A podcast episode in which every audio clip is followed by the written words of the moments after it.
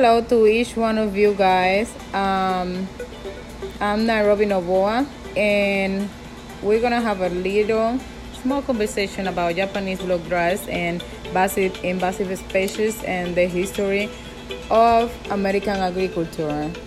Um, the Japanese blood grass, uh, it was also called cotton grass and Imperata cylindrica it's a perennial grass from the Southeast Asia. Um, the, this grass is actually considered one of the word the, the, the tenth worst uh, weeds in the whole world. But not just that, we can see it a lot here in the United States, believe it or not. And most of the time, we see it around Virginia, here in the United States.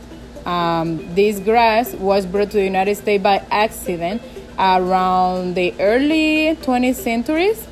Um, new people need a per, uh, now today people need a permit in order for them to move to another state, but they also need um, the consent or another permit from the state they're gonna bring um, this grass to.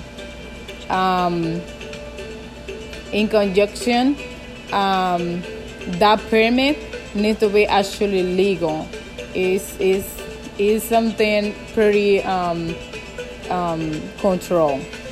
In the United States, um, the state have always tried to keep control of this grass because it's a threat for other native plants because of how rapidly it grows and it um, fights to the other trees for resources and he fights for it but he just he fights for it but he also win the battle actually. Um he take all the the uh, resources from the others um um um trees. Um, from the beginning of American culture, around more or less uh, 1930, 1940, farmers were always facing um, a harvest of abundant forest. So there were too many uh, trees around the states, and people uh, had to actually start cleaning it up. It was uh, pretty common for English to look around um, for products that they could be able to actually sell or negotiate in Britain, and that is how the first colonists found tobacco here in Virginia of the United States. Um, also, they found themselves pretty lucky because in those times when they found the tobacco here in Virginia, um, the tobacco was pretty demanding in Europe. So they were able to actually um, have, you know, pretty good business and pretty good prices and uh, getting money for it.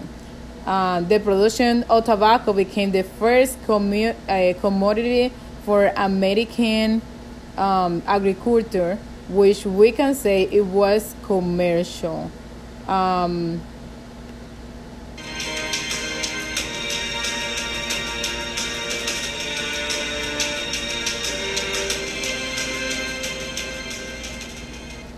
pretty interesting, guys.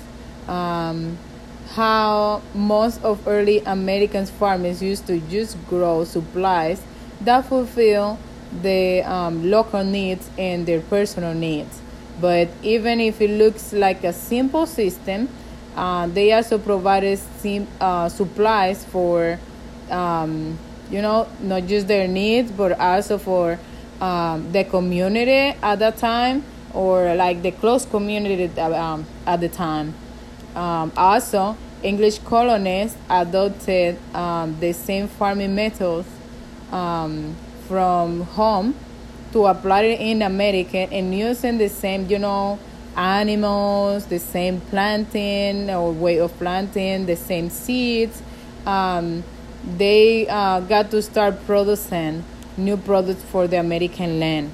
It was actually pretty good in one in one side because they brought different stuff, but at the same time, they didn't know how to control it pretty well.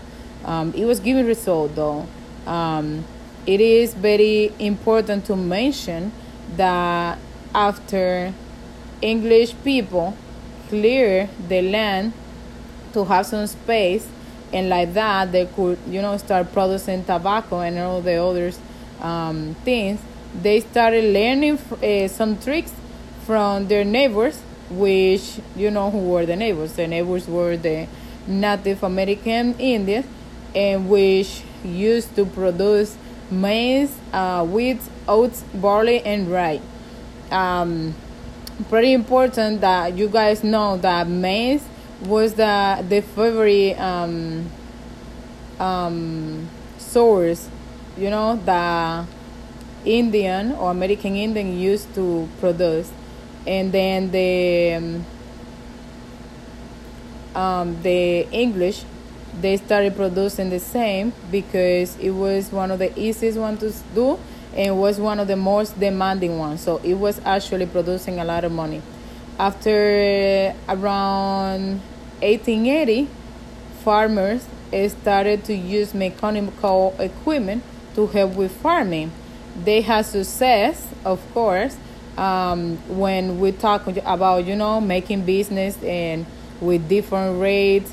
So they became um, the industry standard at that time, um, which it was very different to the farmers of chorus and tobacco that stay practically behind in the production part and not just in the production part but also in the price um, because you know meaning that they were not making enough money to keep um, uh, producing um, uh, tobacco farmers on the other hand started making uh, protests because uh, the Great Depression hit the agriculture in America pretty hard, and the production different um, the, the in the production of different or many different products. You know what I mean? So um, people got freaked out, and you know they were trying to um, just keep their families safe and with a plate of food in their table, and things were getting crazier and crazier, and it wasn't looking good for farmers.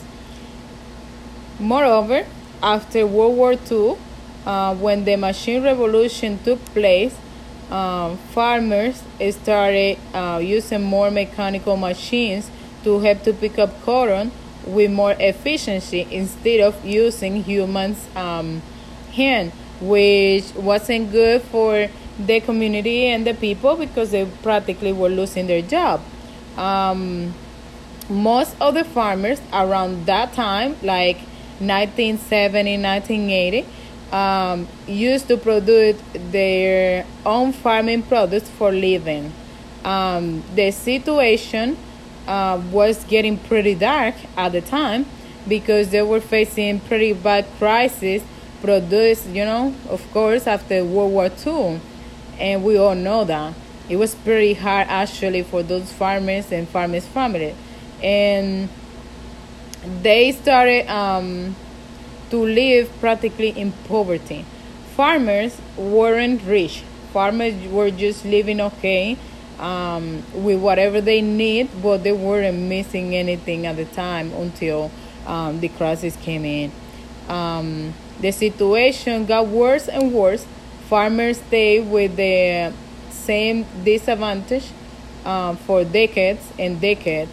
Um, but when they got pro- uh, when they got pretty actually pretty bad, it was when they were separated from their land and um, they didn't become part of the new culture. It must be pretty frustrating um, for those people, you know, um, to be facing stuff like that after you have all your life working on in your farm and taking care and that farm taking care of your own family and, and of, of course of you um, I think that they actually had a right to protest for what was going on. Um, it was a pretty pretty difficult situation for them, and we all understand that. So um, this is my uh, podcast. I hope that you all have fun with me, and hopefully I can. Um, you guys can listen to my net my next podcast soon. So. Um, I hope that you guys have a great day or great night. I don't know what time you guys are listening to it. Um, and take care.